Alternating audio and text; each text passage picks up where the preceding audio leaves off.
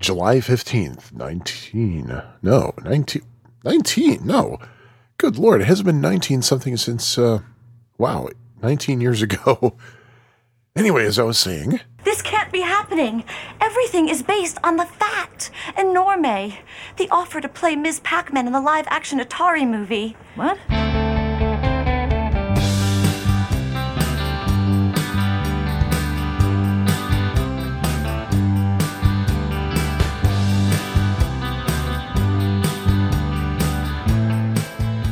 July 12th, 2018. Man, you know what I should have done? I should have released part two first, just to play with people's OCDs. But welcome to part two of this particular featured cartridge on the Atari 7800 Homebrew podcast. But hey, it's Sean, your host, as usual. Um, I'm not really going to spend too much time preambling for this one because, hey, you're here to learn about video games, not to learn about Sean's private life. Who cares, right? Well, I do like talking about myself, don't get me wrong, but hey, one thing I do have to mention though, and this is going in the show notes for sure. I got an email from Airshack who pointed me to a link in which you can get the Pac Mania book that I mentioned in the previous episode for free as a PDF. Oh, that is awesome. I will definitely link that. In fact, what I just might do is download it myself because something I learned years ago is things on the internet tend to disappear, especially if they're really, really, really good. And then I later regret not having downloaded that stuff. Ugh. Well, I'm not making that mistake again, boy, howdy. But what we're going to do for this episode is since um, episode 39, part 1, talked about Pac Man and the variations thereof, from Pac Man collection. Let's go over to the other side, to the other gender, and talk about Ms. Pac Man. Um, I have my own various memories of Ms. Pac Man. I mentioned in the previous episode how I became such a huge Pac maniac at a very young age. And I remember when I first got into Pac Man, the kids at school told me, hey, you know what? There's also a Mrs. Pac Man which is what they said. Of course, turned out it was Ms. Pac-Man. But of course, I wasn't buying it because I I didn't really get along with a lot of the kids I went to school with back then, and I thought they were just yanking my chain or something. So I was like, yeah, whatever. But sure enough, I saw Ms. Pac-Man in various places. It looked like a welcome change, even though I loved Pac-Man. Ms. Pac-Man was kind of a welcome change. It looked a little bit more colorful to me. I liked the sounds a little bit better. It was just more pleasant. I liked that the maze has changed, that there are two tunnels. I just I just really enjoyed it. I think the first time I ever actually played the arcade Ms. Pac-Man was a cocktail table version at the Aladdin's Castle at Lincoln Mall in Matteson, Illinois, which I've mentioned before was the place where I would play my arcade video games as a kid when my family would make the monthly trip to the mall because we had no mall where we were living at the time. And the Kroger that was in our town, not terribly far from where I lived, they eventually had a Ms. Pac Man up front by the doors. And, uh, geez, I think the biggest memory of that was one of the rare times I was able to con my parents out of a quarter. And I was still a newbie at the time. And I had some very, very small goals milestones, if you will, with arcade games in general. To me, getting an extra life was a huge deal. Completing a level was a huge deal to me. And uh, one day when I was at the Kroger with my dad, I kind of split off with him, played Ms. Pac Man, and my game was still going on when he was finished, so he just came over to get me and watched me play the rest of the Ms. Pac Man game. And I was about to clear the maze for the first time ever. And I was so excited. Here I am about to clear the maze, but I'm only on my last life.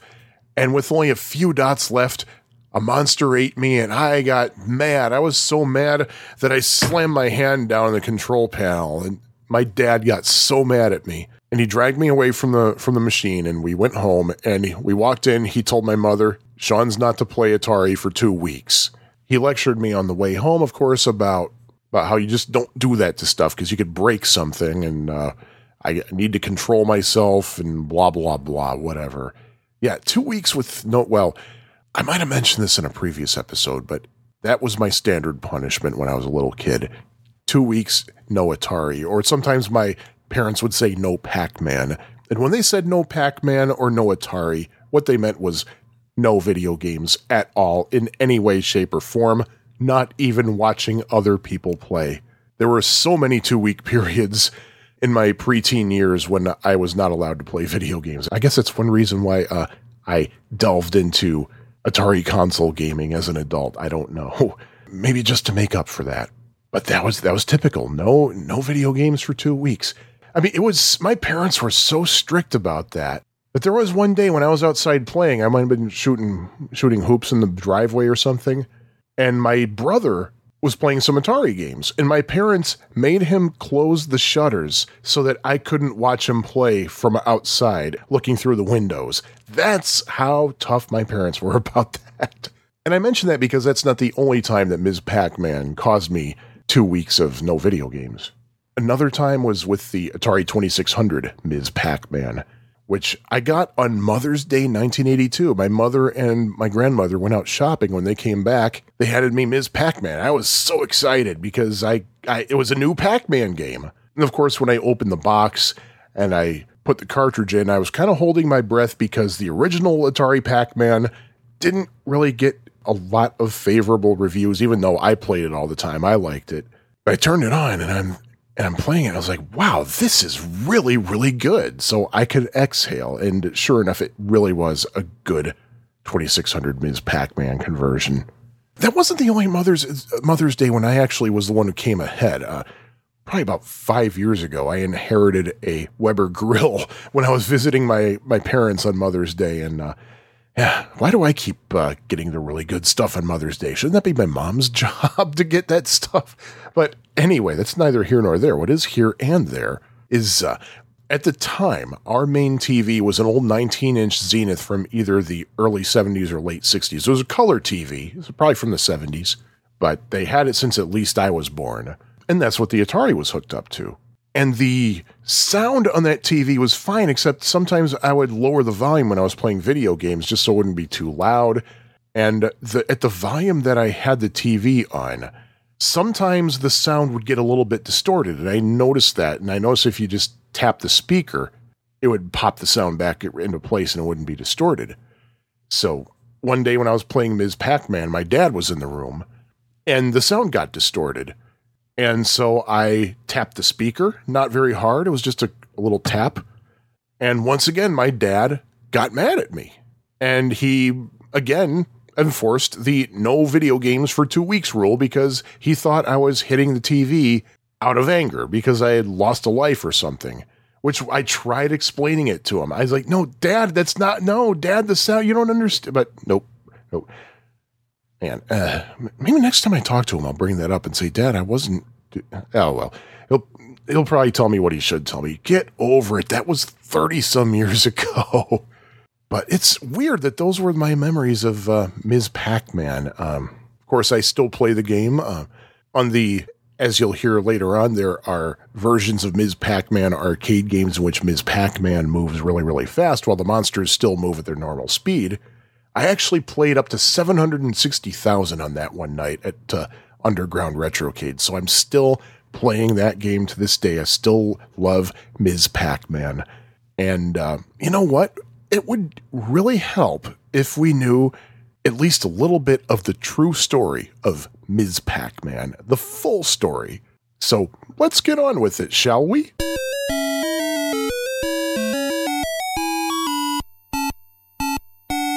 October 1st, 2017. You know, it often surprises me how many people don't know that Ms. Pac Man was technically, uh, well, not necessarily a 100% official sequel to Pac Man. But then again, it occurs to me that I never knew that myself until pretty late in my Pac Man fandom.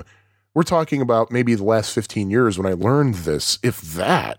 And uh, this particular segment of this episode is for both those who didn't realize that Ms. Pac Man indeed was not the first Namco made sequel, but also for those who think that Midway went behind Namco's back with Ms. Pac Man. First off, I do think, I believe it was Victor Marlin on the 10 Pence Arcade podcast. Sean Holly, if it was you, I apologize, but you know what? Thank you both. Because it was on the 10 Pence Arcade podcast when I explicitly heard that Ms. Pac Man was not unauthorized, really. And that made me do some research, and I found an amazing article online from fastcompany.com, and it is called The MIT Dropouts Who Created Ms. Pac Man, a 35th anniversary oral history. And a lot of this segment is uh, information that I've called from that article and from other sources as well. And you better believe I'm putting a link to this article in this episode's show notes. Now, the story that I heard, and I'm sure a lot of people have heard, was that Midway in America found that people were turning away from Pac Man because it was getting too predictable, too easy, and quite frankly, boring. And that Midway turned to Namco for a sequel. Namco told Midway, hey, we, we're already ahead of you. We're working on a sequel right now, so just sit tight. We'll have one ready for you. However, as time went on, that sequel was still not ready to go and Midway was very concerned that they were losing Pac Man fans, especially women, because women were getting into the arcades because they liked Pac Man. But the story that I was told, and that I'm sure a lot of people have heard, is that Midway found a hacked version of Pac Man called Crazy Otto, and then hacked Crazy Otto themselves to turn it into Ms. Pac Man and released it without authorization from Namco. Well, that's not really entirely true. The true story begins with a group of MIT, Massachusetts Institute of Technology, students from MIT who had become friends and they formed a company called General Computer Corporation or GCC. And you are undoubtedly familiar with that name because GCC eventually designed the Atari 7800 as well as many games for both it and in its later years the Atari 2600 and of course the 5200 and they also did a couple of arcade games for Atari, including Food Fight. Specifically, the story begins in 1976 when Steve Golson, Doug Macrae, and Kevin Curran met as roommates when they were MIT students. Doug was working on both a bachelor's and a master's in mechanical engineering, economics, and architecture. How that works, I have no idea because the brief time I was in grad school, just one course at a time was killing me. but anyway, Doug had a thesis due in the spring of 1981. But the three of them were planning to have a big party at some point, and they wanted to have a pinball machine at the party. So they turned to Doug Macrae's brother, who owned a pinball machine and wanted to borrow it. Specifically, it was Pioneer by Gottlieb. So they had the party, people were playing the pinball machine, and Steve and Doug realized, you know what, we could probably make a profit if we had a few pinball machines of our own and uh, had people come in and play them and drop quarters in them. And so they tried that out. They acquired a few pinball machines, and it turned out they were right. They made a pretty penny doing that. So Steve and Doug expanded their operations into other dorm rooms on campus with both pinball machines and video games. But there was a problem. Their profitability, while it was great at first, it didn't last. And it turns out that people who were playing the games were learning how to master them. And what happens when you master a game? It means that your game lasts longer which in turn means that you're not popping in a quarter as frequently as you used to. So, Doug and Steve realized that they needed to address the problem and come up with some kind of a way to make the games more interesting and more challenging. Their first target was the pretty popular Missile Command. They had a few of those in their dorm arcades, and uh, Missile Command itself was pulling in $600 a week at the very beginning of their little venture. Now, there actually existed a speed up kit for asteroids, so kind of inspired by that, Steve, Doug, and Kevin Curran, the three MIT students, they were looking around to see if there was an enhancement kit for Missile Command, but they couldn't find one. But of course, because they're MIT students, they figured out, you know what, we can do it ourselves. So they figured out how the programming in Missile Command worked, and the result of their work was an enhancement kit called Super Missile Attack. And the enhancement kit was just that. It was just a kit, not a separate game. You would attach Super Missile Attack to the Missile Command motherboard, and boom, you have another game. Now, what was different about it? I think some of the colors were different, and uh, for one thing, there was a new, there was now a UFO on screen that would shoot at your cities, so that was a little bit different. I don't know what other changes were made, and uh, I wasn't able to find out, and I've never seen a super missile attack in my life. So, anyway, Kevin and Steve and Doug made the kits for their own Missile Command games and also for sale to arcade owners so that arcade owners could also enhance Missile Command. They ended up selling a thousand super missile attack kits with $250 profit for each kit sold. And keep in mind, this was 1981. So they made a quarter of a million dollars in 1981 money, and they were just college kids. So Kevin and Doug decided, hey, let's incorporate our business venture.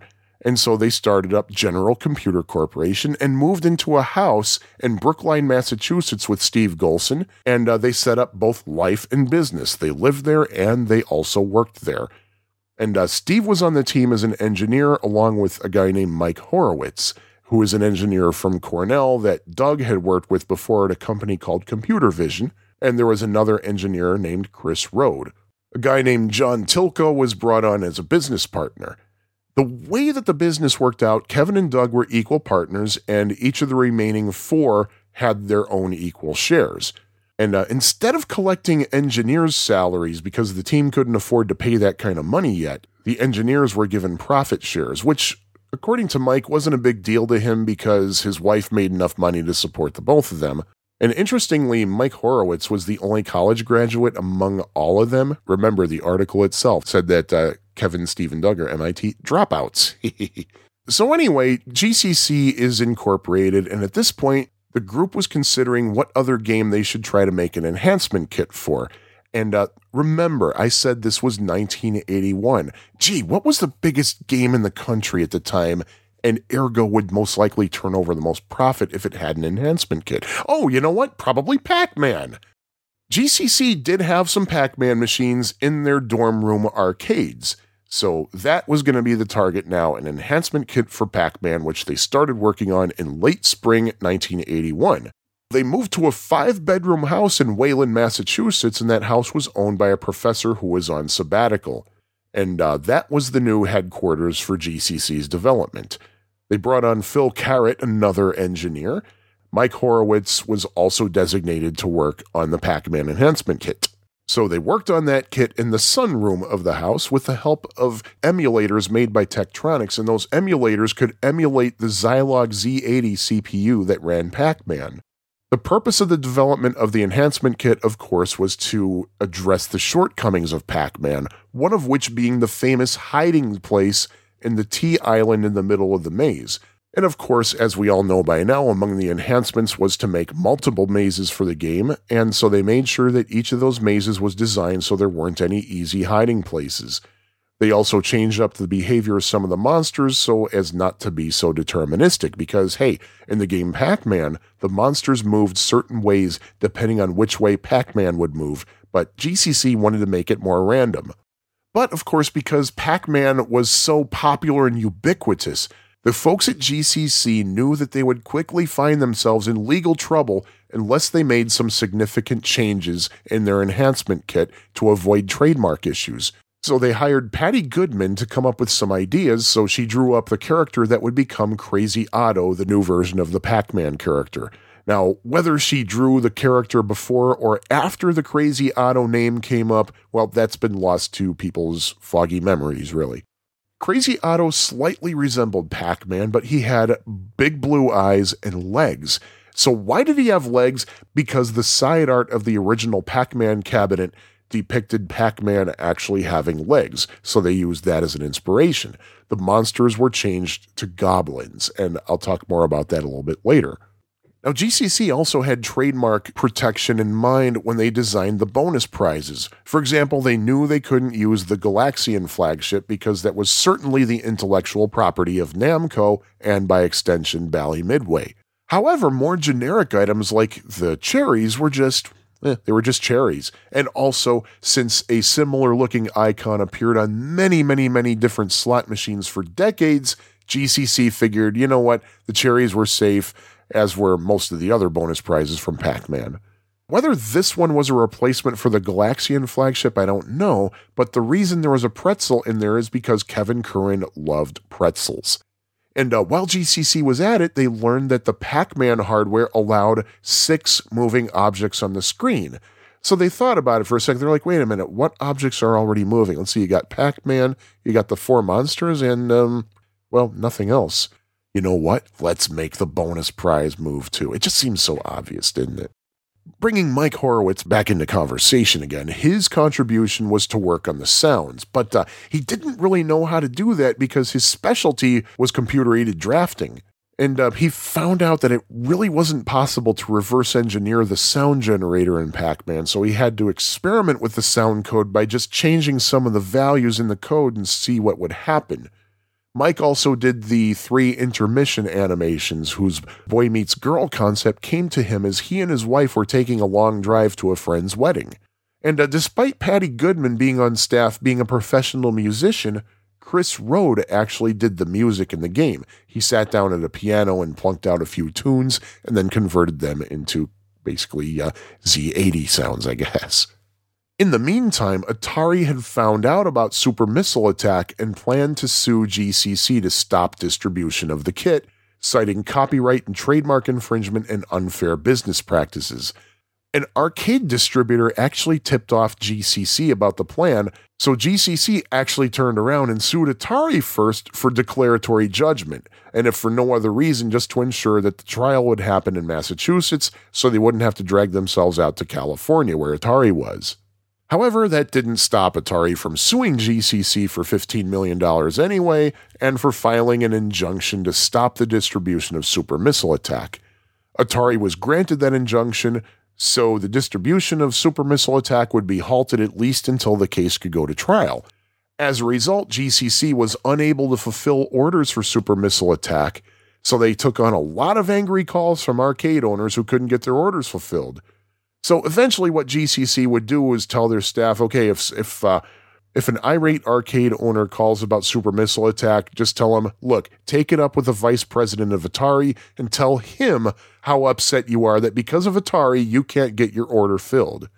However, the judge did offer the folks at GCC a chance to address Atari's complaints, and they said, tell you what, submit a new version of Super Missile Attack, and we might allow you to sell it. The first court date happened on a Friday, so GCC worked over the weekend and came up with the revised super missile attack that they were allowed to sell after all. And something else that was in favor of GCC was that GCC fought back and said, well, we're not selling a standalone game. We're just selling something that you literally attach to the game. Here's all the code we wrote, and you'll see that we did not step on any of Atari's trademarks. All of this is 100% our own. And Steve Golson's observation was that Atari was really just hoping they could use their big company muscles to scare away the little guy, and they weren't really prepared for GCC to fight back like that. So Skip Paul, who was an attorney for Warner Communications, who owned Atari at the time and ergo representing Atari in the trial, he went directly to the folks at GCC and said, Look, what do you guys really want out of this? So GCC said, Well, you know what? We really just want to design games. So Skip said, Well, why don't you just do that for us then? So on October 8th, 1981, GCC and Atari settled their suit. So Atari ended up giving GCC a contract for $50,000 a month for two years in exchange for developing games. In case you didn't do the math, that's $1,200,000 for a two year contract. Now, Doug Macrae said that he found out later that that was basically just go away money from Atari. They just wanted them to take the money and get the heck out of their hair. But GCC didn't do that. They figured, you know what, you're giving us money because you told us you want us to develop games. Well, that's what we're going to do. So obviously, that's exactly what happened. They started designing games for Atari. But there was a little problem here. Remember, GCC was working on a Pac Man enhancement kit and Pac Man was not an Atari property. GCC was afraid that that was possibly in violation of their contract. So Kevin Curran and Doug Macrae went to Atari and said, Look, uh, we've been working on this Pac Man enhancement kit all summer and we don't want it to go to waste. So Atari told them, Well, you know what? We're okay with you doing it, provided that you get permission from the manufacturer first. So that's exactly what Kevin did. He picked up the phone and he called Dave Marofske, who was president of Midway, and he talked with Dave about the plans to release the Crazy Otto enhancement kit. And uh, said, Well, you know what? Why don't you guys come out to Chicago? We can discuss this in person. And uh, Steve Golson's thought was that Midway was just so busy taking other companies to court over Pac Man ripoffs that they were just relieved that somebody was finally asking permission first. And he believes that's why they got an audience with Midway. So Kevin Curran, Steve Golson, and Doug Macrae went to Midway outside of Chicago with a prototype of the Crazy Otto kit, and they met with Dave Marofske and the head of marketing, Stan Jarocki. And while they were there, an assembly worker came in who was good at playing Pac Man, and they had him play Crazy Otto. And he said, You know what? I really like this. So, taking the assembly workers' feedback along with the success that Crazy Otto was enjoying in the field tests in Framingham, Massachusetts, Midway decided, you know what? Let's negotiate a deal. So they sat down, they talked, but Midway wanted Crazy Otto to be reworked as a Pac Man sequel. And it turns out the timing couldn't have been better because Midway was just about to finish its run of Pac Man, which meant that a lot of workers would have to be laid off. And remember, Midway had been impatiently awaiting Namco's sequel, which still hadn't seen the light of day. So they were hurting. So a week later, Steve Golson went back out to Midway with a more complete version of Crazy Otto so they could field test it in Chicago. And uh, a particularly amusing result, and there's a, a picture of this actually in the article that I talked about. A reporter for Time magazine was sent out on assignment to do an article on video games. And of course, this is 1981. You cannot possibly write about video games and get away without mentioning Pac Man. So he walks into an arcade, and it just so happened that the Pac Man machine he went to was one of the test units that had a Crazy Otto enhancement kit. So he took a picture of the Crazy Otto screen, and in his article, it was actually captioned as if it were a Pac Man machine. Meanwhile, Crazy Otto tested very well, so on October 29, 1981, Bally Midway offered GCC a contract. However, they really wanted the Pac Man sequel to be a standalone game and not just Pac Man with an enhancement kit. So Bally Midway worked up a deal with GCC. You can sell it as an enhancement kit and you can sell it as a standalone arcade machine. We'll give you X amount of dollars for every enhancement kit sold, and we'll give you even more for every standalone machine sold. So Midway started tossing out ideas. They said, okay, let's make a Pac Man sequel and call it Super Pac Man. But they looked at the storylines in the three intermissions boy meets girl, boy and girl chase each other, and they eventually have a child together. It would seem it would make more sense to convert the characters to male and female Pac Man characters. So, Mike Horowitz went to work on designing a female Pac Man character. So, he went to work on designing a female character that was a female version of Pac Man with long red hair and he designed her painstakingly on a piece of graph paper and with three colored pens so he could simulate the 16 by 16 three color palette that the game's hardware allowed. The next title for the game that was suggested, therefore, was Pac Woman. However, the name Pac Woman sounded and felt kind of a bit awkward to pronounce. It just didn't roll off the tongue very well. So the next suggestion was Miss Pac Man, until they realize that, uh, well, in the third intermission, the two characters are having a baby. And the feminine title Miss implies that the two are not married. So GCC figured, you know what? They have to be married. So naturally, the next title the group discussed was Mrs. Pac Man. Boom, she's married. But there was a women's lib movement that was going strong at the time. And as part of that women's lib movement, there was a very popular magazine called Ms. MS Plus, Mike Horowitz had just gotten married and his wife did not take his last name. She wasn't Mrs. Horowitz, and in fact, she didn't even like being called Mrs. Malarkey, her maiden name. She actually preferred to be called at that point Ms. MS period Malarkey. So they decided, you know what? That's the name of the game, Ms. Pac Man.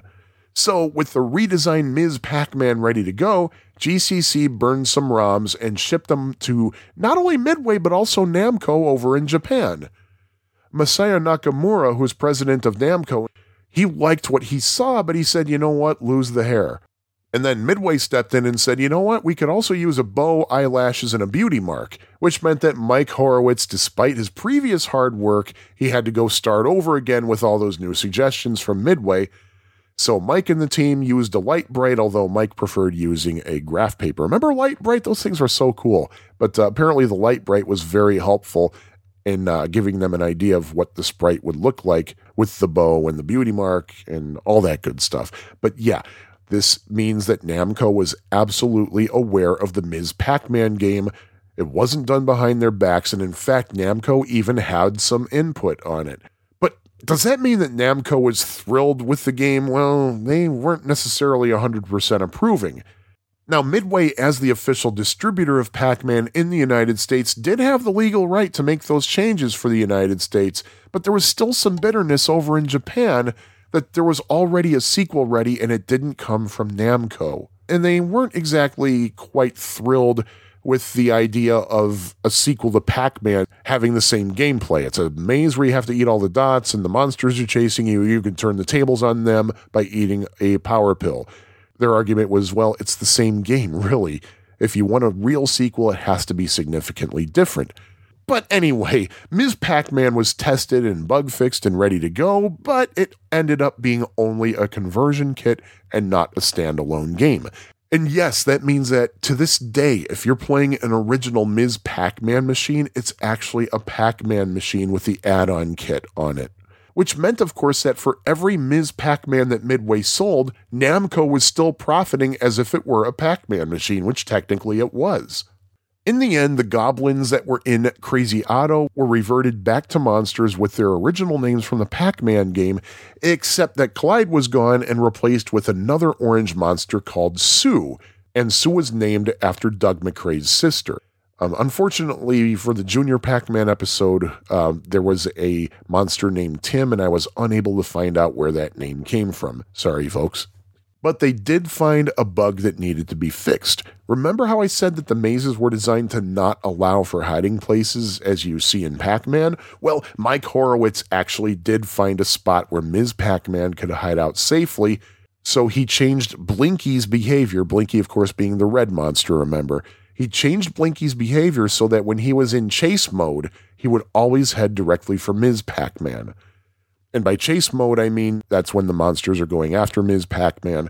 As you may have noticed by now, once in a while, the, the monsters suddenly stop chasing Ms. Pac Man, and each of them goes to defend a separate corner for a short time before going back to chasing Ms. Pac Man.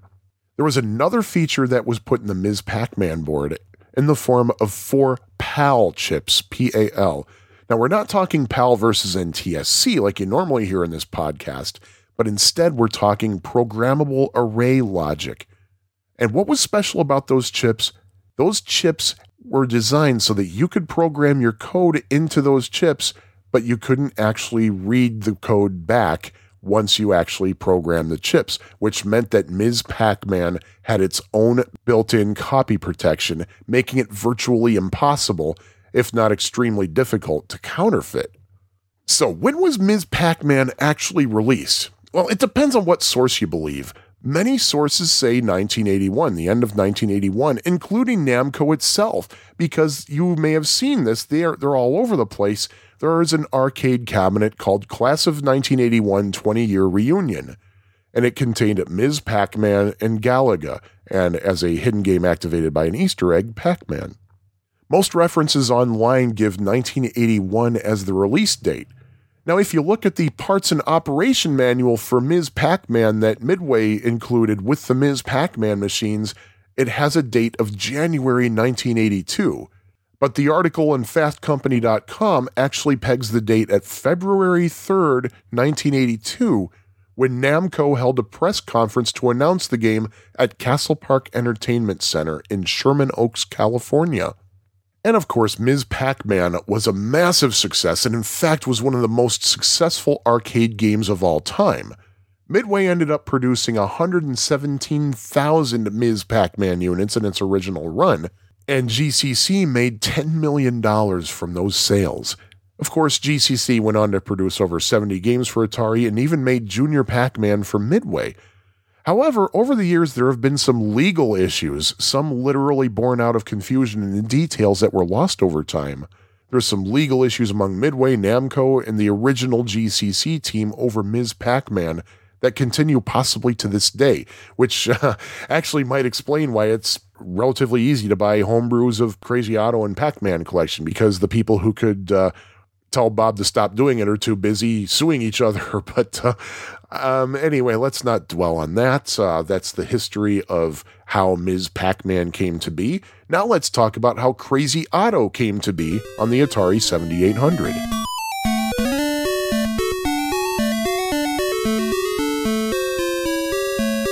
So, Crazy Otto on the Atari 7800 was Bob DeCrescenzo's New Year's Day 2010 present to visitors to the Atari Age forums. He described it as, and I quote, a quick hack I threw together in the last two days. The implication was that he was inspired by news that the Crazy Otto arcade ROM would finally be released that month for MAME. And uh, spoiler alert, um, as of now, almost eight years later, no, it still hasn't been released. But obviously, Crazy Otto for the 7800 was a hack of the 7800 Ms. Pac Man. In fact, it was more than likely Bob's own Ms. Pac Man that was reworked with the Crazy Otto graphics. The Ms. Pac Man character obviously was reworked into Crazy Otto, complete with legs and big blue eyes. I told you um, earlier in this podcast that I'd address the goblins in Crazy Otto, so that's what I'm going to do right now. Blinky, Pinky, Inky, and Sue were changed to the goblins from Crazy Otto and rechristened with their original Crazy Otto names. Blinky became Mad Dog or Plato, Pinky became Killer or Darwin, Inky became Brute or Freud, and Sue became Sam or Newton. In the intermissions, Crazy Otto meets Anna, as in the original Crazy Otto arcade game. In the third intermission, however, Otto Jr.'s sprite was still the same as Jr. from the original 7800 Ms. Pac Man. Now, eagle eyed players who are used to seeing the score in the orange color shared by the Sue monster, they were happy to see that in Crazy Otto, the score color was actually the blue that was shared by Inky, making the game a little bit more arcade accurate. Bob's plan was to release a cartridge, and for the artwork, he was looking to base the design on the side art of a Puckman bootleg, which featured the Pac Man character with legs. What he ended up using, however, was artwork that looked a lot like the artwork from the Atari 800 version of Pac Man. The cartridge design was done in the style of a standard Tramiel era Atari 7800 cartridge, complete with a silverish label. And, um, well, that's pretty much the story right there of Crazy Otto on the 7800. It has since been released as a cartridge in the Atari Age store. When, I'm not sure, but at the time of this recording, there are only two reviews, and the earliest one is from 2014. But you can get it in the Atari Age store, and it comes with neither a box nor a manual, but you can get a box from Mark Oberhäuser's website. And of course, I'll put a link to that in the show notes. And of course, just as a reminder, if you live in the United States, you cannot order a box from the forum on Mark's site. You actually have to email him directly. So there we go. That's Crazy Otto.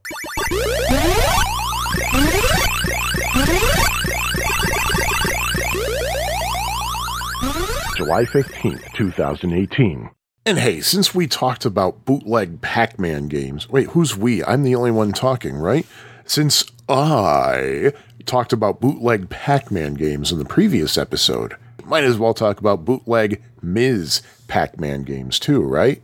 Now, one of the games that uh, Bob did work on that didn't end up in Pac Man Collection was Ms. Pac Twin, which was based on a bootleg arcade game by a company called Susilu, based out of Argentina. And Ms. Pac Man Twin came out in 1993. Why is it called Ms. Pac Man Twin? Simply because there are two Ms. Pac Man characters going around the maze. And what's interesting is that each Ms. Pac Man character has her own set of dots to eat. There are red dots and green dots in the maze. Each Ms. Pac Man has a different bow and lipstick colors. The Ms. Pac Man with the red bow and lipstick will eat the red dots, while the Ms. Pac Man with the green bow and lipstick will eat the green dots. And it's kind of an interesting look. I will post a link to the arcadehistory.com entry of Ms. Pac Man Twin in the show notes, but it's really something. The dots kind of overlap each other. On March 31st, 2015, Atari Age user Justin DeLucia, I believe it's pronounced, posted about Ms. Pac Man Twin in a thread titled How to Create Custom 7800 Pac Man Hacks. And he said, I wonder if somebody could recreate this. To which uh, Bob DeCrescenzo responded, Hmm. In response to Bob's question as to whether Ms. Pac Man Twin could have a one player mode, Justin said, Nope, it is strictly a two player game. Well, either play it with another person or control both Ms. Pac Mans with two joysticks. And Bob's observation, interestingly, was that uh, while watching the demo, there should have been a bonus prize coming out given the number of dots that either Ms. Pac Man on the screen ate, but there was none, leading him to believe that Ms. Pac Man Twin does not have a bonus prize, or as some people say, fruit. So Bob came up with this idea on May 5th, 2015. Seeing that there's no bonus prize, no fruit, whatever, the first player to finish the board would get the bonus points for whatever bonus prize that would have been. For example, 100 points on the first board, 200 on the second, 500 on the third, 700 on the fourth, etc. And even use a random amount on the levels that would be equivalent to random prizes. On May 11th, Bob posted a work in progress of Ms. Pac Man Twin, in which the bonus prize sprite was replaced by the Player 2 sprite. At this point, there weren't a second set of dots yet, and actually, the second player was controlled automatically. In fact, I think the I'm going to confess I haven't tried the ROM that he posted, but I'm deducing from what he posted that all he did was he took the bonus prize sprite out and replaced it with the second player, meaning that all the second player does is bounce around the maze. There's only one set of dots, there's not a second set of dots, and the monsters will only go after the regular Ms. Pac Man, not the second one. On May 12th, Bob posted a video on YouTube showing two sets of dots, each player eating his or her own set of dots. At this point, though, he wasn't sure how to handle what would happen when one player finishes all the corresponding dots. Does the level end, or does that player have to wait for the other person to finish? Trevor responded to that and said, Well, here's perhaps what you can do have a competitive mode in which the board ends when one player finishes, or a cooperative mode in which you have to wait for the other person to finish. But Bob wanted to keep things as close to the original version as possible, so he figured, you know what? Let me do a little bit more digging, see if I can figure out how the arcade version works, and if I have to wait a while for that, then so be it. Atari Age user Janes did some uh, searching on Google and on May 14th posted some details about what he found. For one thing, monsters are at the speed of the apple maze, and they just go up from there. And he confirmed that there are no bonus prizes, no fruits, whatever, in the game ever. And also, a player could kind of drop into the game at any time. There's no music, there's no intermission. Only three Ms. Pac Man twin machines were known to exist, and each of those three machines have slight differences in where the two Ms. Pac Man characters were placed in the starting position or where the monsters started. Both Ms. Pac Man characters start at the speed that Ms. Pac Man would normally start on a random bonus prize maze. The Energizers are up for grabs for either of the Ms. Pac Man characters. The first Ms. Pac Man character to eat the Energizer essentially clears it and gets the 50 points. Each player gets five lives, and those five lives are indicated with red boxes on the lower left part of the screen with what looks like it has a number of lives written inside the box. There is a red box for one player on the lower left part of the screen and a green box for the other player on the lower right half of the screen. And by the way, I should clarify one of those points the point about how a player can drop in at any time. That means that you can play a one player game of Ms. Pac Man Twin, and the second player can join in whenever.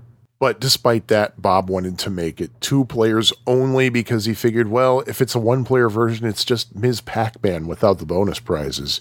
And Bob was curious. He wanted to know where Janes found the information on Google because he couldn't find that information. And Janes said, Oh, you know what? Let me try because I didn't save the links let me see what I can do for you. And um, that was the last time Janes was ever heard from.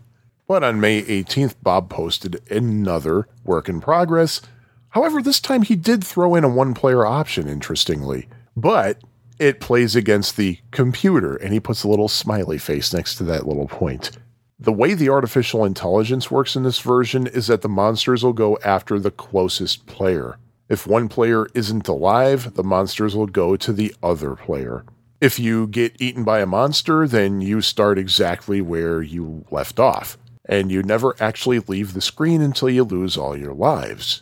And Bob points out that it's actually pretty helpful because uh, when you are in the process of dying, the monsters are going to go after the other player, which gives you a little bit of time to get a little bit of a head start. And the first person to clear the maze ends the level for everybody. Future plans for Ms. Pac Man Twin were to adjust the high score cartridge values, make them fully compatible with the high score cartridge, make some changes to the select screen, and change the logo on the intro screen. In the meantime, Bob left the work in progress as is so he could go work on Defender. Well, until May 22nd, that is, when Bob released another work in progress in which he took care of the game starting at the apple speed, as it were, and the square indicating the number of lives. On October 20th, 2015, Atari Age user Defender 2600 posted a picture of a couple of guys playing Ms. Pac Man Twin at the 2015 Portland Retro Gaming Expo. But in the meantime, Bob has actually been considering turning Ms. Pac Man Twin into a special two player version of Ms. Pac Man that was made by Namco. But in the meantime, no further work was done on Ms. Pac Man Twin, and he just left the ROMs available for anybody who wanted to perhaps finish it. I mentioned something um, a little bit ago the How to Create Custom 7800 Pac Man Hacks thread that was started by Atari Age user Jay Veerer on August 28, 2009. He made a Windows program called Pac Man Construction Set in which you could basically just hack the graphics and make your own Pac Man game. Gambler 172 made a couple of uh, Pac Man hacks. Uh, along with uh, his friend Jeff. There's Caterpillar and Piranha. And I do want to spend a little tiny bit of time talking about Piranha since uh, that is an actual arcade game and it is a bootleg of Ms. Pac Man. The reason it's called Piranha is that you control a piranha and you are being pursued by four squids that happen to be the same color as the Pac Man Ms. Pac Man monsters.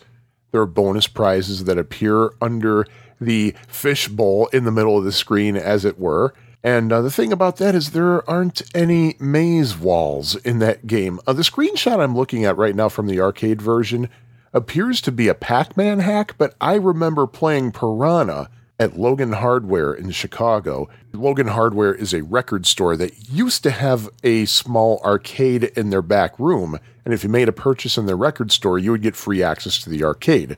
Uh, they no longer do that, however, because they got fed up with customers taking advantage of uh, that policy and trying to basically drop off their kids in there just to babysit them, I guess. But they still have an arcade a, a couple of blocks away from Logan Hardware. It's called Logan Arcade, and you probably can play it there. But I did play Piranha at Logan Hardware, and it was clearly based on Ms. Pac Man because all the maze walls were the same color as the Ms. Pac Man maze walls. And in fact, it was actually inside a Ms. Pac Man cabinet. But the thing about uh, the maze walls in Piranha, there really aren't any islands or anything. It's just a wide open playfield, which makes it really, really challenging. And Gambler 172 made that for Atari 7800. And I'll put a link to the ROM in the show notes. I was able to get it working with only a little bit of success on my uh, 7800 with my Mateos cart, but hey, you give it a shot, see what you think. I wanted to address the bootleg Ms. Pac Man games since I also addressed the bootleg Pac Man games. So there you go. July 2nd, 2018. At some point, there was a bootleg hack of Ms. Pac Man with completely different mazes. What's particularly unusual about these mazes is that, unlike in the authorized and, uh, well, the not the most authorized in the world Pac Man games by Namco and Bally Midway, the mazes in this particular hacked version had twists and turns that were less than one full width and height of Ms. Pac Man and the monsters, which means that your reaction time has to be faster to maneuver around the curves. The first such hack I'm talking about is Ms. Pac Man Plus. Despite the plus in the title, it was nothing like Pac Man Plus. It was the standard Ms. Pac Man gameplay, same scoring, same intermissions, same intermission patterns, same everything, except for the mazes. The mazes were completely different. Some had the same color scheme familiar from Ms. Pac Man, others had totally new color schemes. There are a couple of glaring bugs in Ms. Pac Man Plus, though, the most noticeable being when the bonus prizes appear. As with Ms. Pac Man, the bonus prizes are going to move around the maze. But uh, the thing is, in Ms. Pac Man Plus, they follow the exact same movement and paths in Ms. Pac Man Plus, even though the mazes are different. Yes, this means that the bonus prizes actually travel right through the maze walls. Ms. Pac Man and the monsters cannot pass through the walls, obviously.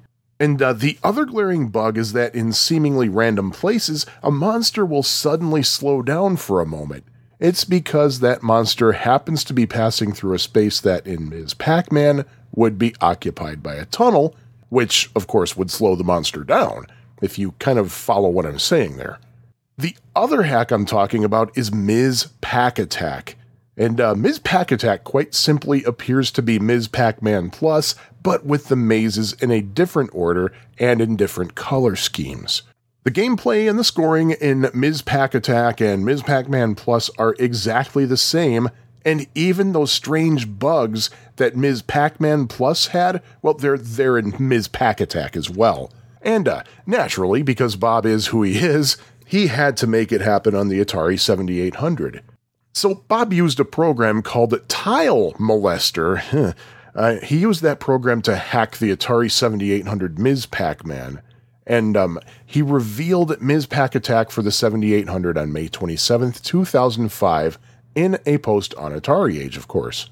Bob said he had, uh, and I quote, the maze creation down pat, and since there wasn't a home version of Ms. Pac Attack, he might as well create one. He kept the Ms. Pac Man title screen intact, as he thought the same was true for the arcade version, and uh, he was right. The arcade Ms. Pac Attack and uh, Ms. Pac Man Plus, for that matter, kept the original Ms. Pac Man title screen unaltered. Unlike with the arcade version, however, the bonus prizes kept within the maze walls on the 7800 version he made, and the monsters only slowed down when they went through the tunnels. Bob, however, was not happy with the monster's eye movement, so with the help of Atari Age user Bakasama, he posted a new version of the ROM on May 30th, which also included a tweaked cherry graphic to whom Bob credited Atari Age user Xylon Bane. The next day, Bob posted another version of the ROM in which the game's title was properly reflected in the high score cartridge functionality. And of course, Ms. Pac Attack was included in Pac Man collection. So now that uh, we heard a bit about Ms. Pac Man, about Crazy Otto, about Ms. Pac Man Plus, and Ms. Pac Attack, that just about covers all of the individual games that are part of Pac Man Collection. So let's see what is in the actual Pac Man Collection cartridge itself. July 8th. 2018. And of course, it's summer, so you're probably going to hear my air conditioning humming in the background. If you were to see a compilation called Pac Man Collection, you would hope that it would include Ms. Pac Man. Of course, it probably wouldn't have been legal to include the original unaltered Ms. Pac Man, so it's a good thing that Bob wants things to be as close to arcade perfect as possible, right? It was kind of prompted by um, an Atari Age user's question. Bob hacked the Atari 7800 Ms. Pac Man to uh, improve the graphics, and he posted a ROM of it on May 16, 2006. That wouldn't be the last we'd have of uh, Bob tweaking GCC's work, however. While he was working on Junior Pac Man, which uh, talked about in episode 6 of this podcast, Bob decided to make Ms. Pac Man for the 7800 even more closely resemble its arcade counterpart and fix some bugs while he was at it.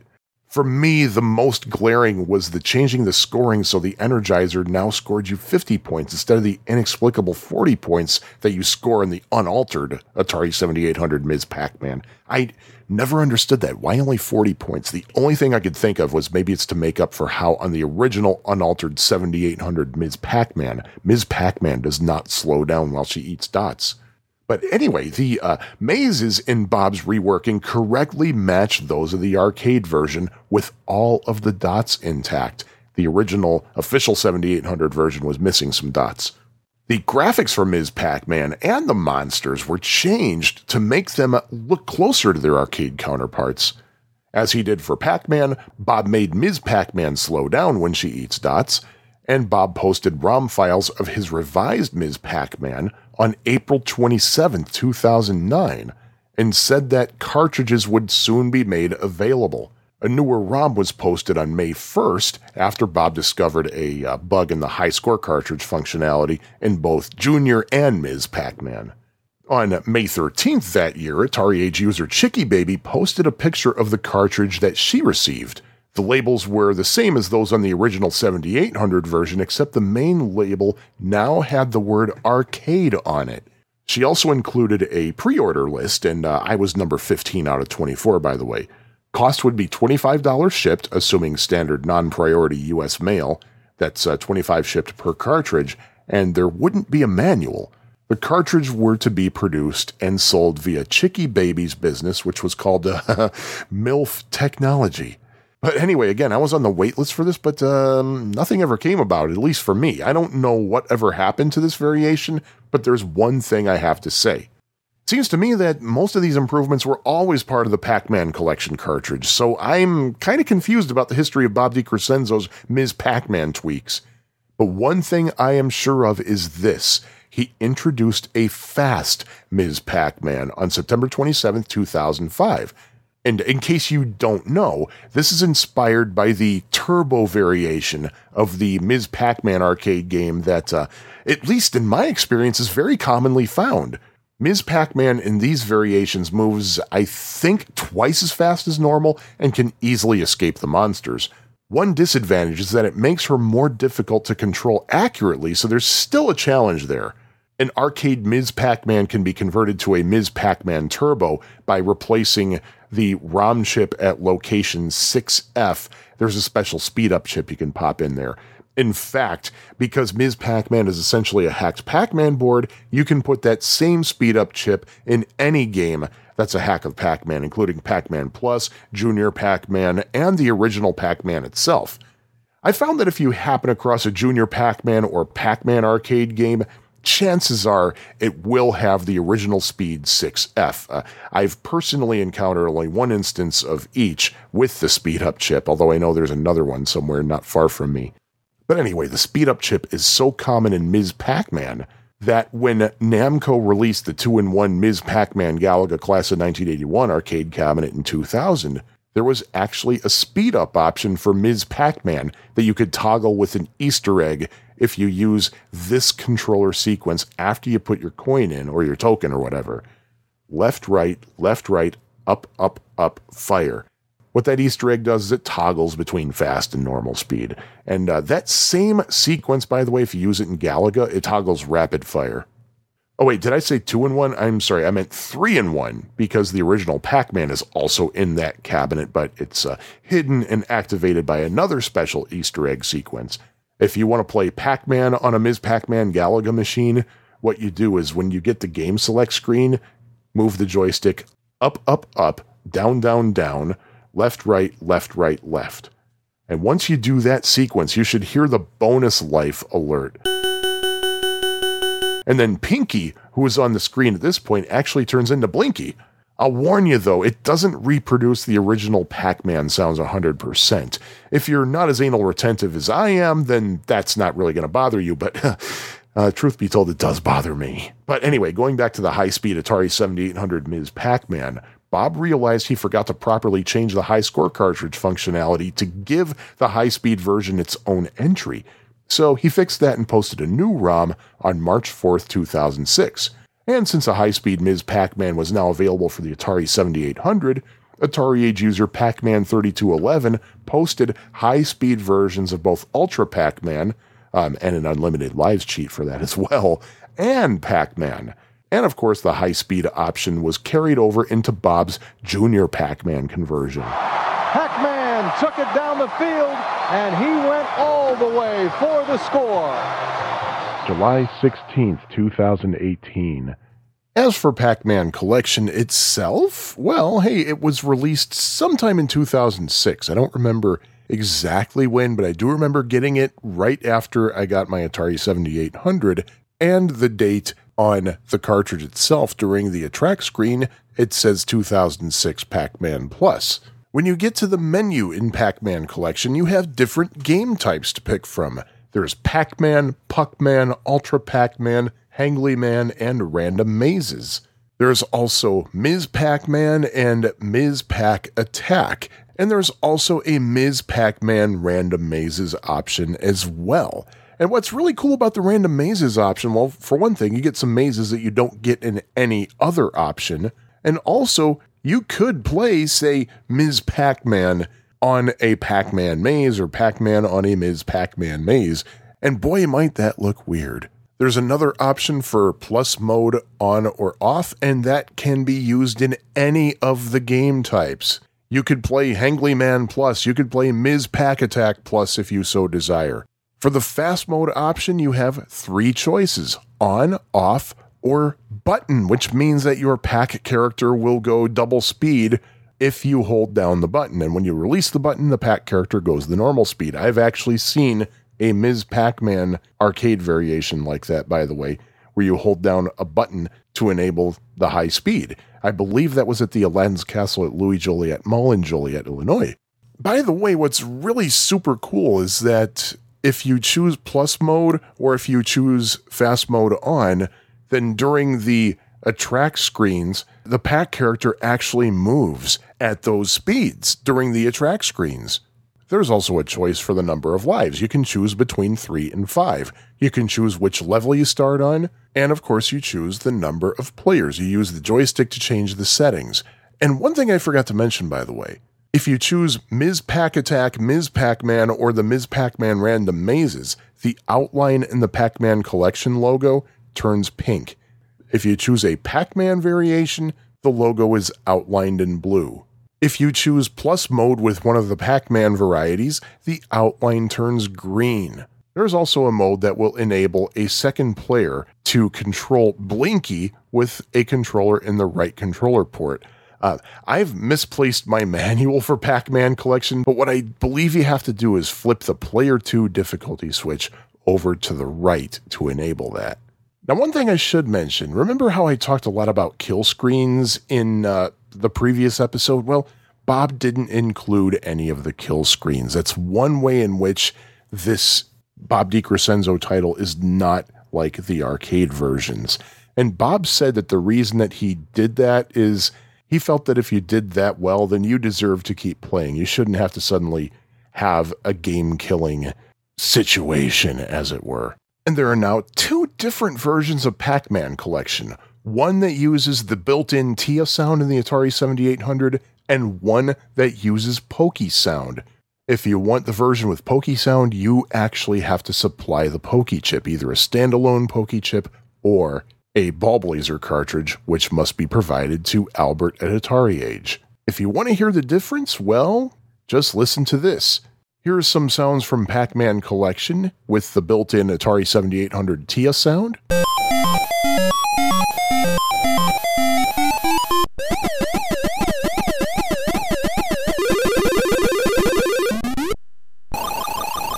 And now here are those same sounds on the Pokey version.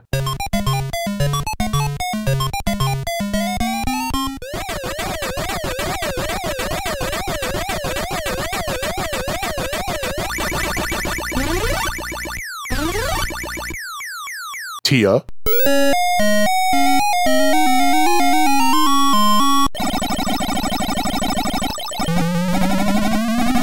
Pokey.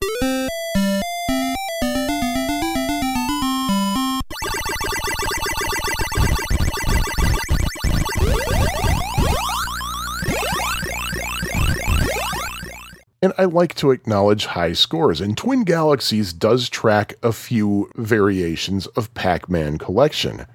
Currently, the Twin Galaxies record for Ms. Pac Man Fast Mode, three lives, is Ronnie Weston, who just recently scored 161,890 on July 1st, 2018. Pac Man Fast Mode, Ronnie Weston also has the top Twin Galaxies record, which he attained on July 5th, 2017, with a score of 309,790. Random Mazes Fast Mode, well, what do you know? I have that record set June 19th, 2016, with 168,130. And Pac Man Plus Fast Mode, hey, what do you know? That's my record as well. On May 12th, 2016, my score of 265,840 was verified. Hopefully, more tracks of Pac Man collection will show up on Twin Galaxies, but until then, that's what we have right now. There are so many different varieties that could be added. And Pac Man Collection is one of the most popular titles available for any console in the Atari Age store. In fact, it's the only Atari 7800 title that is in the best sellers overall. And Pac Man Collection is the final title that I am discussing in this podcast that was included on the very limited Bob DeCrescenzo collection cartridge from 2013. Now, as for the other Pac Man titles that Bob made into Atari 7800 cartridges, well, there's Super Pac Man, Junior Pac Man, and as a work in progress that's kind of on hold while Bob dedicates some time to his new job, there's Baby Pac Man, complete with the pinball sequences.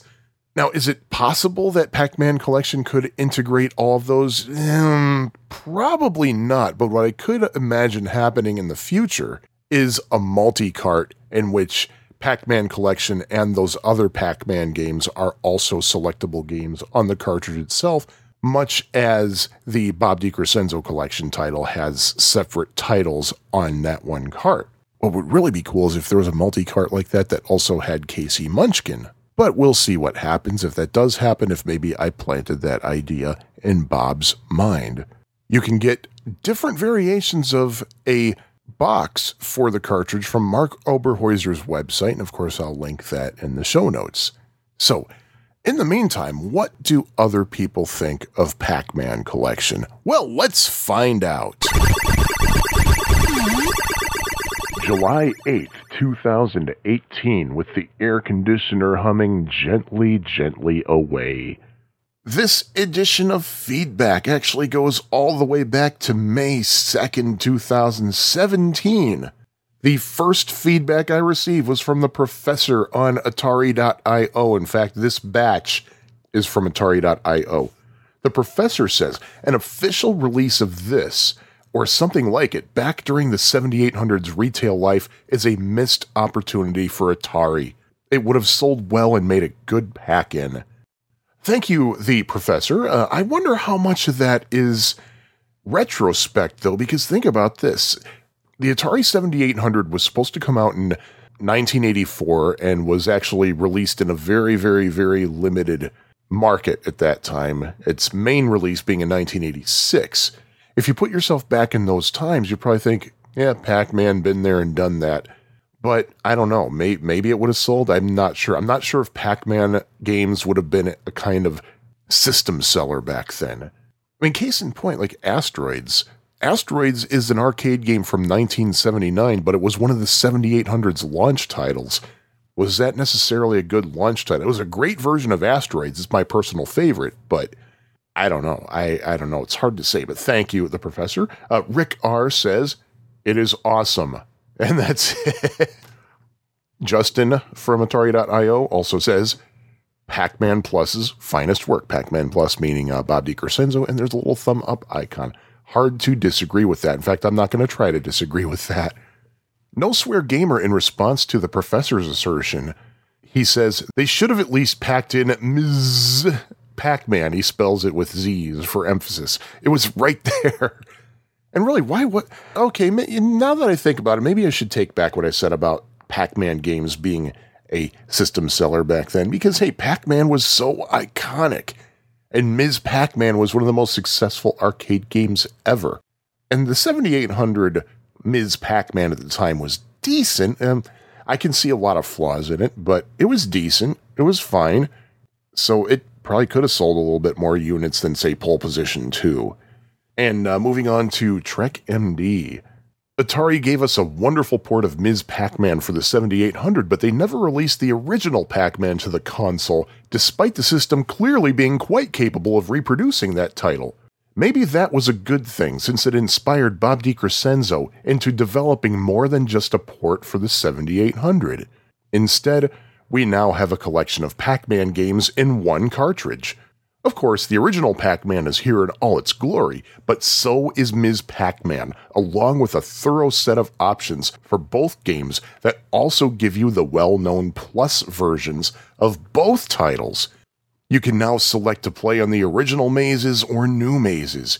You can select the type of game you want to play, the speed at which the pack people move, the level of difficulty, the number of players, etc.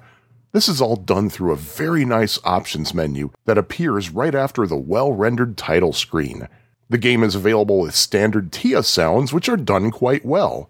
The game graphics are superb and in some cases improve upon what Atari did with Ms. Pac Man, as some of the maze colors and character details more closely match the arcade original. Pac Man Collection is a superb title that is an absolute must for any 7800 owner. So, what are you waiting for? Get your 7800, plug this card in, and start chomping dots. Oh, but there is more. Ever heard of this character called Crazy Otto? The character was created by the guys from General Computer Corporation, GCC, as an upgrade to Pac Man. This upgrade made various changes to the characters and the mazes in the game to create a new experience. Crazy Otto is the main character of the game, replacing Pac Man, and he is more than just a rounded character. Otto has legs and blue eyes, and he moves facing sideways, forward, backward, depending on the direction in the maze. The monsters were also changed to have feet and moving antennae. And by the way, that is the proper pronunciation of AE, if you, uh, in case you never took a Latin class.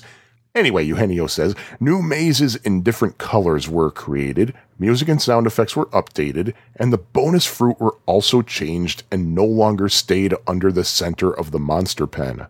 The game also has new intermissions where Otto's female friend up until their child. Crazy Otto was transformed to Ms. Pac Man by Midway after they licensed the game, so pretty much all the elements on Crazy Otto became part of that game. So, how did Crazy Otto make it to the 7800? Easily. Bob DeCrescenzo took Ms. Pac Man for the system and changed the characters to transform the game into Crazy Otto. Bob changed the colors of the mazes and ghosts of the original Ms. Pac Man to better match the arcade colors and updated the intermission screens. In the end, though, this is another version of Ms. Pac Man that can be seen as a reverse hack into what Ms. Pac Man had originally been envisioned to be. It's a cool change that I consider a video game historical relevance. The game is, of course, as fun to play as you'd expect, but not that different from the 7800 Ms. Pac Man. It's up to you to decide if you want this historical curiosity in your game library. Round regards, Eugenio. Eugenio, thank you so much for your comments on there. As usual, you say it quite well. I should add to that the game is available as standard sounds and it's now available with Pokey.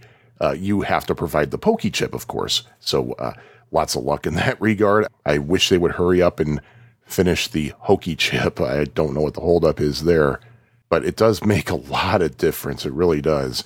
Is Pokey a must for Pac Man collection? I would say maybe not. Maybe probably not.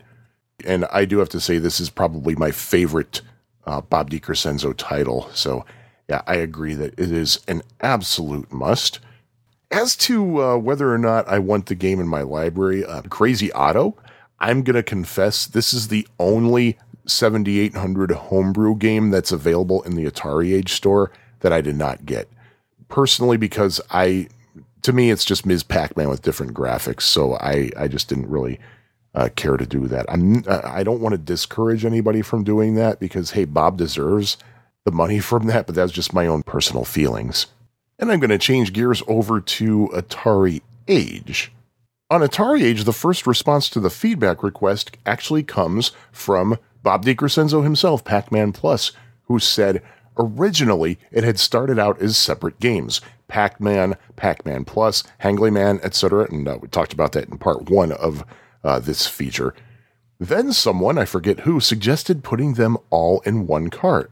I thought about it and realized that most of the bootlegs, i.e., Hangly Man, were just different mazes with the same artificial intelligence, so it actually turned out to be an easy thing to do. Only two versions made me have to change the game rules, Ms. Pac Man and Pac Man Plus. There are subtle differences in the monster AI between these games, not to mention moving fruit and or fruit that makes the monsters turn invisible. That's when I figured Plus Mode could be applied to every version to increase the difficulty. Also, there are a few mazes that are only found in the random maze mode, including four mazes from Champ Games Johnny WC's Ms. Pac-Em. Uh, I don't know what that is. I'll uh, do some further research on that, maybe put a link in the show notes or something. I did the random maze mode because of something I read on Random Terrain's site called Controlled Randomness, Winky Face. Uh, I'll have to put a link to that in the show notes. Also, if you do a Google search, there is a true random maze generator that I wanted desperately to put in this game. It actually builds the entire maze randomly. Unfortunately, I couldn't wrap my head around how it worked. Uh, Bob provided a link to that, and I will add that link in the show notes myself. And thank you for your input, Bob, if you're listening. Uh, if you're not listening, why not? Well, if you're not listening, you wouldn't have heard that, so uh, don't answer that. Uh, anyway, uh, moving on, we got Save2600 who says, I thought regular 7800 Ms. Pac Man was great, and it is for what it is. But when Pac Man Collection came out, my mind was blown. Love the updates and attention to detail that we've become accustomed to with Bob's games. Accurate arcade colors and AI, random mazes, speed up option, all the different games incorporated into one cart and more. What's not to love? I'm sure others will be coming along with a better articulated review and overview, but suffice it to say for me, this is yet another no brainer 7800 purchase, and I'm really glad it's part of my collection thank you, Save 2600, for your thoughts on there. Uh, I really don't know what to say in response to that other than, hey, you pretty much nailed it. Uh, moving on to Toiletoons. Whenever someone asks which homebrews to try, multiple people suggest this collection for a good reason. For me, it's because of the variety. There's so many options, it's hard to get bored. Whenever I fire up the 7800 for any reason, I find myself playing this first. Hall of Fame, a must own. And Toilet Tunes, that's uh, really something I I like that you say that you fire it up first. The problem is for me, I cannot play a Pac-Man collection game unless I know I'm going to have a heck of a lot of time to dedicate to it because I'll play either a variation that I'm really good at and can play like an hour or so for just one single game, or I'll just keep playing and playing and playing and playing. So it, I really need to carve time out of my schedule to play it. Trevor says, when visiting the Atari Age store and clicking on bestsellers, there is a reason why Pac Man collection for the Atari 7800 is listed at the top. For the golden era arcade enthusiast, it could very well be justification alone to own the 7800. It's not a question of whether or not Pac Man Collection is a must buy, must own for the console. Rather, if someone owns a 7800, why is it not part of their collection? It provides the following games Pac Man, Pac Man Random Mazes, Ultra Pac Man, Hangly Man, Puck Man, Ms. Pac Man, Ms. Pac Attack, Ms. Pac Man Random Mazes, for each of the above games, the following options are available plus mode, fast mode, level selection, number of lives, three or five. It is an awesome and incredible amount of Pac Man games coupled with some sweet, sweet options. Years ago, there were two quote unquote definitive sources for great, widely distributed, publicly available Pac Man ports on PCs. One was ports from J Rock, and I'm not terribly familiar with J-Rock. I can't really uh, say much about that. Especially the VESA enabled PCs receiving a great full-screen maze with extremely close-looking and sounding arcade ports, Ms. Pac PC and Pac PC.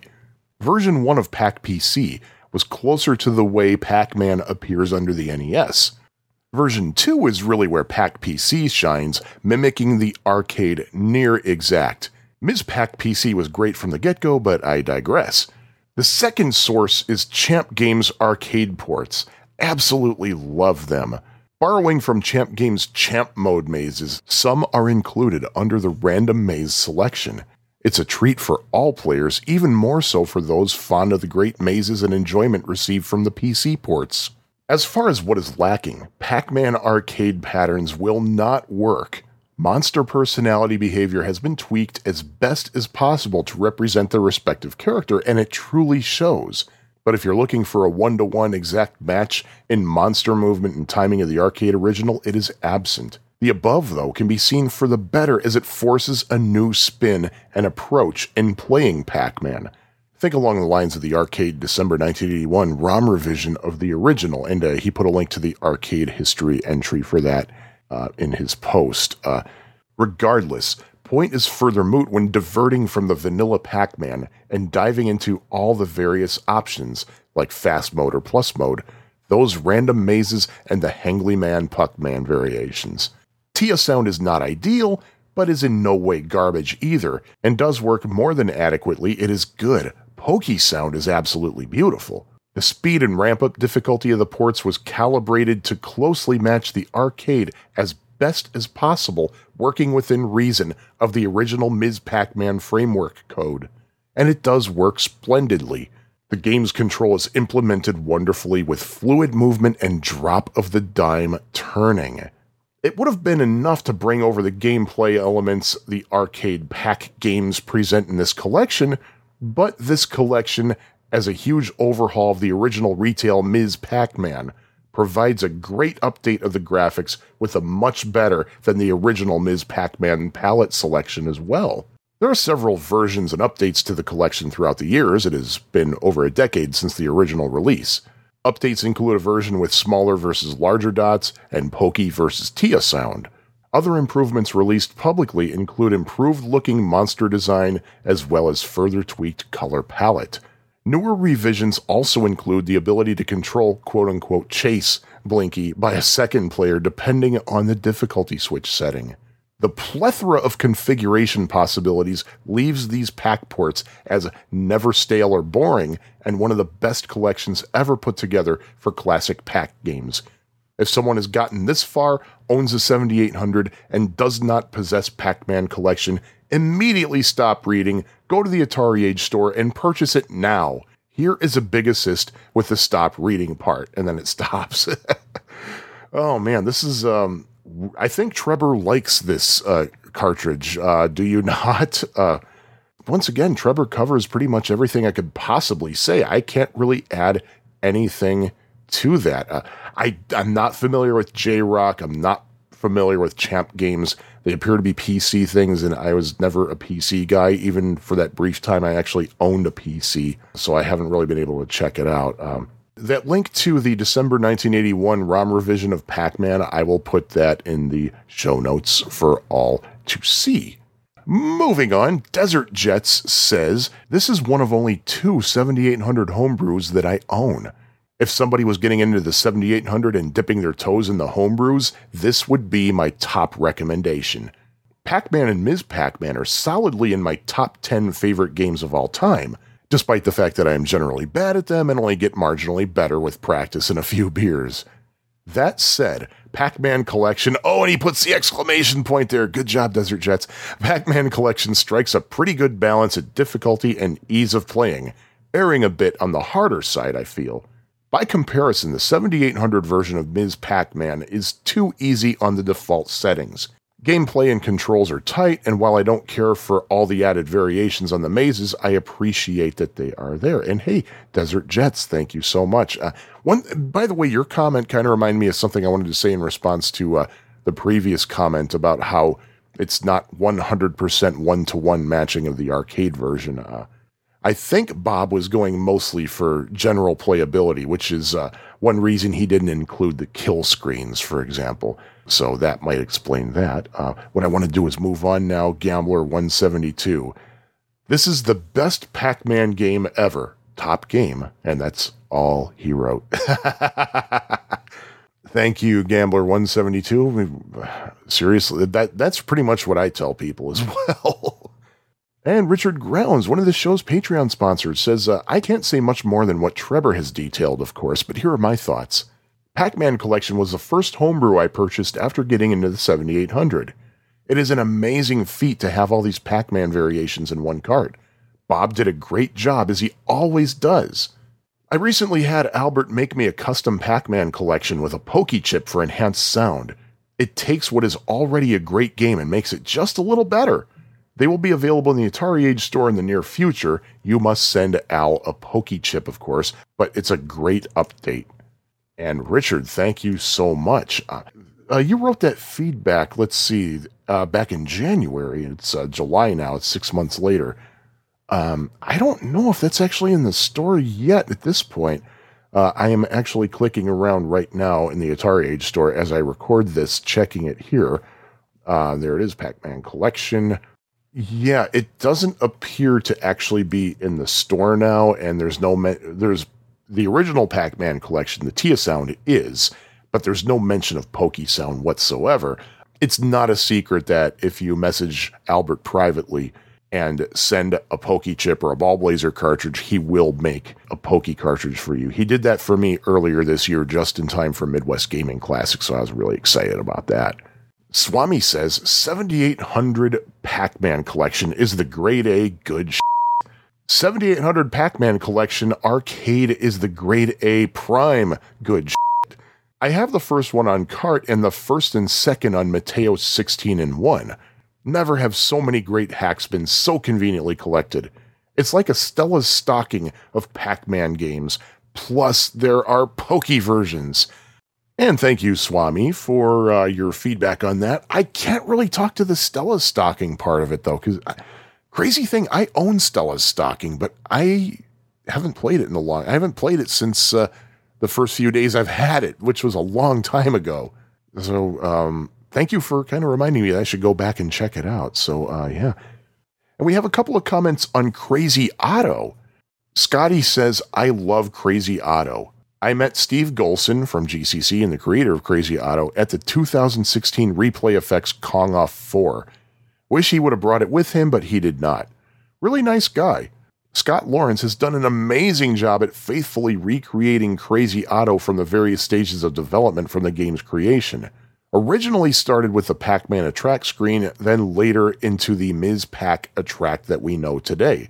The ROMs are available and it is set up in the HB MAME emulator. I hope to one day try the real Steve Golson creation, but until then, Scott did what has to be near perfect.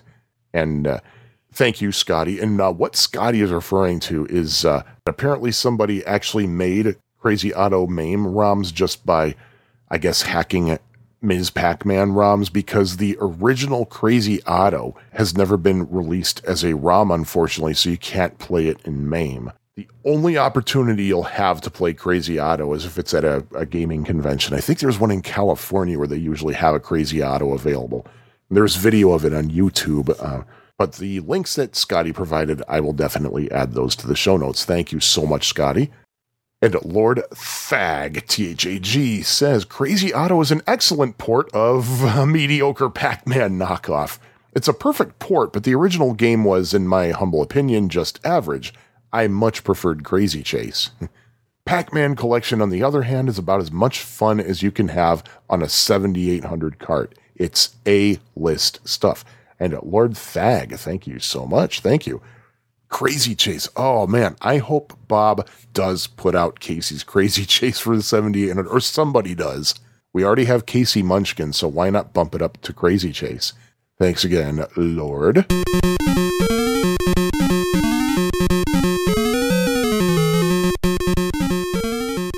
July 15th, 2018. Another Pac Man game that Bob did that did not end up being on Pac Man Collection is what became known as Pac Man 320. What's that 320 mean? well, I'll do the best I can explaining it. It refers to the graphics mode used in the game. Most Atari 7800 games are programmed in 160 mode, like 160A or 160B. That means that the display will be 160 pixels wide. There's also 320 mode. Of course, there's 320A, 320B. There might be C and D varieties for each of those. I'm not really sure off the top of my head. But obviously, that means that the resolution is 320 pixels across. And the trade off is the number of colors you can use. 320 modes can use fewer colors than 160 modes can. But nonetheless, Bob wanted to see what would happen if he could make Pac Man in a 320 mode. So on January 20th, 2011, he posted a message on Atari Age saying that he was converting Pac Man from 160B mode to 320B mode. However, he didn't feel it was worth finishing because you only have four colors available. He was thinking of making the game scroll up and down so you could fit all the elements into the game.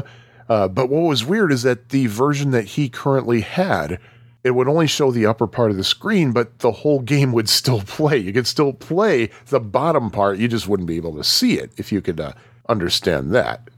Bob posted screenshots later that day, and uh, judging from the screenshot that I see here, the maze was the pinkish color from Ms. Pac Man, and uh, Pac Man and the monsters were all blue, and the dots are all white. So it looked kind of weird. And the maze walls looked a little bit weird compared to how they should have looked. It's the best Bob could do at the time. Uh, Groovy Bee, who was the programmer behind Wasp and Worm, suggested what was called kangaroo mode. I do not know what kangaroo mode is. Um, in the time that I've futzed around with 7800 Basic, I never did once encounter that term, so I don't know what it is. But apparently, you can squeeze a couple of more colors out of that mode. So Bob tried that kangaroo mode, and he noticed that even though he got two additional colors with that, every color had to be shared. So he had six colors to work with, and he had to do the most he could with it. The other problem was that every sprite had a black box around it, mainly because in order to get additional colors, he had to sacrifice using transparent mode, meaning that, um, say, you had a monster sprite.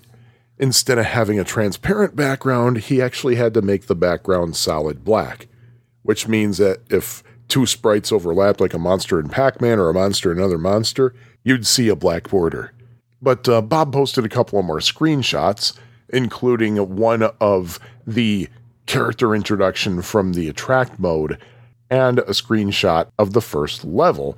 This time, all the monsters were their appropriate colors, but because of necessary color sharing, the maze walls were now kind of yellowish orange, as was the pair of cherries. Oh, and um, one very important thing I failed to mention until now uh, the thing about the 320 version of Pac Man is that all the graphics were dumped from the arcade version, which meant that you were essentially looking at the arcade version on an Atari 7800. The fonts were the same, the sprites were identical. In fact, they were actually straight dumps from the arcade version. The only thing different would be the sounds. That was it. Now, mind you, this was all in 320B mode, and Bob was actually thinking of using 320A mode, in which there would be multiple sprites. Like instead of one monster sprite, there would be a sprite for the monster's body and another sprite for the eyes, so that he could mix and match colors and make them a little bit more accurate and soothing, but there wouldn't have been enough processing power to uh, be able to handle that consistently. On January 24th, Bob had posted a couple of screenshots and said that he had gotten the scrolling to work. And in fact, one of the screenshots was basically in mid scroll, where you see the middle of the screen, but not really the top or the bottom.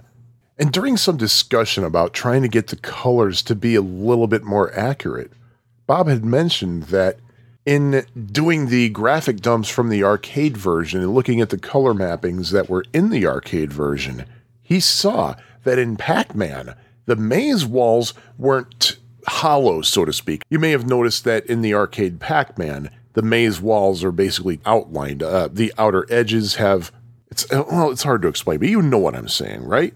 But it looks like there's like a blue line and then just transparency and then another blue line. No, it turns out that uh, between those blue lines was actually specifically the color black. It was not transparent. But on January 25th, Bob said that he was going to abandon his attempt at making Pac Man 320 a little bit more accurate. He said he was going to put that on hold for a while while he would work on his pinball breakout hybrid game, which of course ended up just being a breakout game called Crazy Bricks. And he was also going to start a game that would actually require the expansion module. I don't know whatever became of that game, but uh, maybe that's a topic for a future episode. January 29th, well, so much for putting on a hold for a while. It was only four days, but Bob fixed up some of the sound and the intermissions with a disclaimer, of course, that there was some compromise due to color limitations and getting rid of the transparency.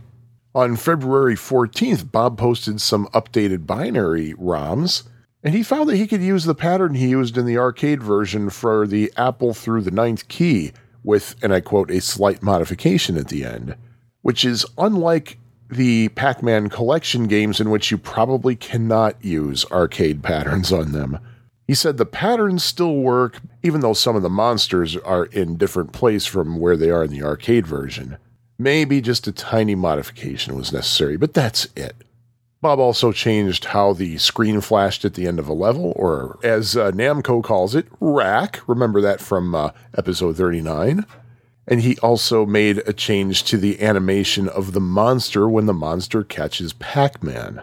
And at this point, Bob said that he would be making cartridges for anybody who wants them, and he'd put together a list. The cost would be $25 plus shipping. I somehow missed that announcement and never got on the list. In response to Atari Age user NerfHerder73's question as to whether 320 mode could be um, added to Pac Man Collection, Bob said probably not due to the work that he would have to do to make that happen. On February 20th, Marc Oberhäuser posted mock ups of the box he designed for Pac Man 320, and I do believe you can get those boxes on his website. I will link them in the show notes. And it's been a while since I mentioned uh, Marc Oberhäuser's site, so I might as well uh, put in that reminder that if you live in the United States, you cannot order directly from his site. You have to send him a separate email. Several users were noticing some quirks with Pac Man 320 when using ProSystem and MESS, but of course it turned out that those were only problems with those emulators, as the game itself seemed to work fine on actual 7800 hardware. On March 3rd, Bob had mentioned that he was playing the NES version of Ms. Pac Man, uh, the one that was made by Tengen, and he said that he noticed that in that version, the score and uh, basically your reserve life indicator would still be on the screen when scrolling in that version, and he was considering implementing the same feature in Pac Man 320, because guess what? That wasn't happening. Those items would scroll off the screen with their respective parts of the maze. Um, spoiler alert, he did eventually make it so that the score and reserve life slash rack indicator would stay stationary on the screen. On June 5th, Bob had mentioned that he'd kind of been holding off on the project because he had a little bit of a debate about the sound. His debate was do I keep the sound at TIA sound or do I add a pokey option? Another part of his debate was do I really want to make people pay for this? Because, well, this was more an experiment than anything else. And I really don't want people have to uh, play a game in which the transparency was sacrificed but that didn't stop other users from wanting the game on a cartridge. On June 17th, Bob posted a new version of the Pac Man 320 ROM, and guess what? It had Pokey Sound. And Bob said that he would consider trying to make the game dual mode. That is, it would use Pokey Sound if the game detected a Pokey chip present, such as with the XM, the expansion module, or it would use TIA Sound if there wasn't such a module. Uh, translation this means there would not be onboard Pokey. The game would also support the high score cartridge. However, the next day, Bob had noticed that if you play the game on an actual 7800, when Pokey Sound was in use, every so often part of the lower zone would occasionally get corrupted, and it wasn't very easy to reproduce. Later on, he basically patched the problem. It wasn't a complete rewrite, but he just did kind of a band aid solution. There were some problems running the game in PAL mode on emulators, but uh, Gambler 172 did some tests and found that his PAL Atari 7800 played Pac Man 320 with no problem. On June 29th, Bob noticed that that issue with the garbled zone was coming up again when using Pokey Sound. But this time it was also happening in TIA mode as well. Problem is, it was not consistent and it didn't happen on any of the emulators. And uh, as a programmer myself, I know that the worst kind of problem to have is one that you cannot reliably reproduce. On July 1st, Bob thought that he had found what the problem was, so he posted a new version of Pac Man 320, and this new version would also allow you to use the new Puck X maze if you flipped the left difficulty switch in the A position. And in fact, you could even do that in the middle of the game, and the maze change would happen when you reach the next level. On August 10th, Bob was sure that he had found what was causing the garbled screen once and for all. Basically, there are too many things happening on the screen at the same time, and basically, different things would kind of overlap and wipe other things out. I mean, I don't know how else to describe it. I, I'm not a game programmer. I'm just a programmer programmer, I guess. But to fix that bug meant that he had to sacrifice some colors in the attract mode and had to use sprites for the introduction screen, which means that the monsters would disappear after they were introduced. And he posted new ROMs for that version as well. And when asked about sending payments for the Pac Man 320 cartridges, Bob said, Well, since this is going to be a release for the expansion module, I'm not taking your money yet. We'll wait till that's ready. So, uh, well, seven years later, there's still not been any transactions happening for obvious reasons. But uh, that's Pac Man 320. And hey, while there's a Pac Man 320, we might as well do a Ms. Pac Man 320, right? Well, on August 8th, 2011, Bob did just that. He published a 320 version of Ms. Pac Man in honor of Ms. Pac Man's 30th anniversary. Why? Because Namco wasn't really doing anything to mark the occasion. And of course, my whole theory is that it's because Namco was still kind of bitter that they're not the ones who came up with Ms. Pac Man, so they kind of distance themselves from it. But of course, because 320 mode has a tighter restriction on colors than 160 mode does, there had to be some sacrifices. Specifically, Ms. Pac Man's ribbon and lipstick are both blue, and the maze colors were not quite perfect as well. Now, something interesting, I'm glad this was pointed out. Curt Vendel had pointed out that in the arcade Ms. Pac Man, in the first intermission called They Meet, when Ms. Pac Man and Pac Man meet each other and they're both chased by monsters, when Pac Man and Ms. Pac Man suddenly change direction and go up the screen parallel to each other, the monsters bump into each other, and you hear a little knock sound. Curt Vendel pointed that out and said, Hey, if you're trying to be as arcade accurate as possible, why didn't you put that sound in there? And I was glad he said that because you know what? I noticed that myself in just about every other home version of Ms. Pac Man that has the intermissions. I like that little sound in there myself. Turns out it's in the Pokey version of Ms. Pac Man 320, but not the TIA version.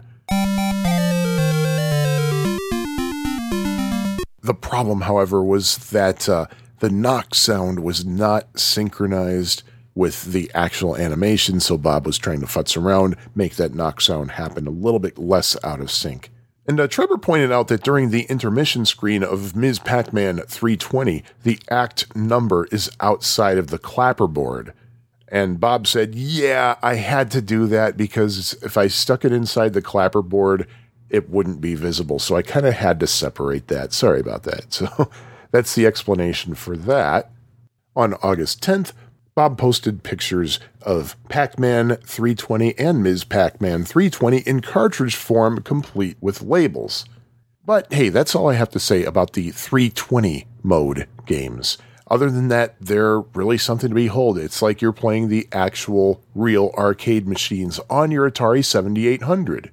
I personally have found that they work on the Mateo 16 in 1 cartridge, and if you have a Pokey present, it'll use the Pokey you just got to make sure that when you copy the ROM over, that the extension ends in a capital P instead of a K. July 8th, 2018. Wow, I can't believe it. I actually survived the Pac Man collection episode.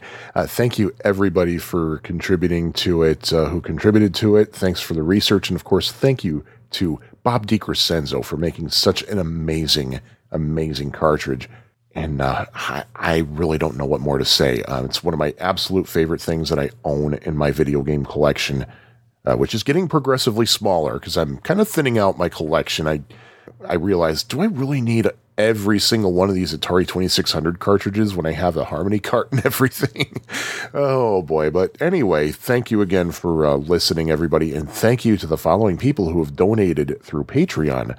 Thank you to Air Shack, Aladdin Controllers, Kyle Etter, Jimmy G, Great Offender, Richard Grounds, PJ Steele, and Richard Valdez. And thanks to the latest Patreon sponsor of the Atari 7800 Homebrew podcast, thank you, New Balance Phoenix Stores. Must have heard me uh, sing the praises of the shoes that I recently got.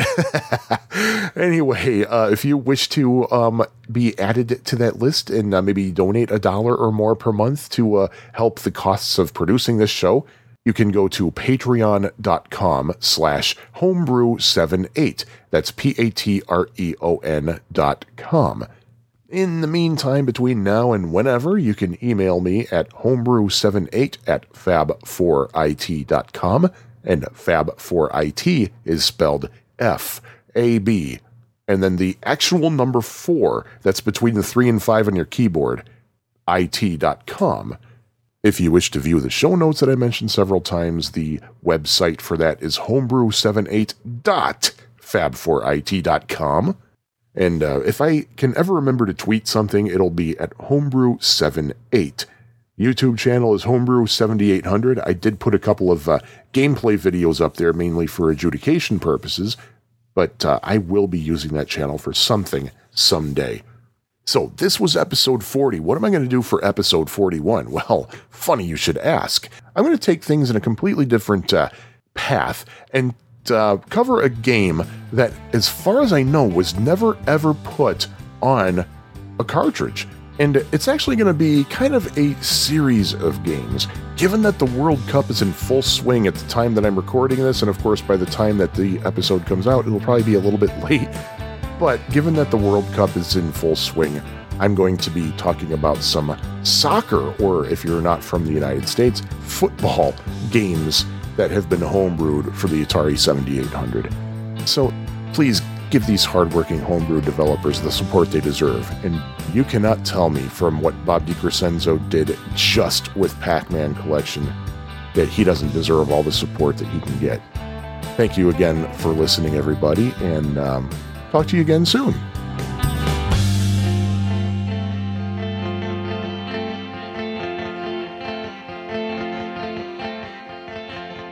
The Ms. Pac-Man character, of course, was re- was reworked into was reworked. Yeah,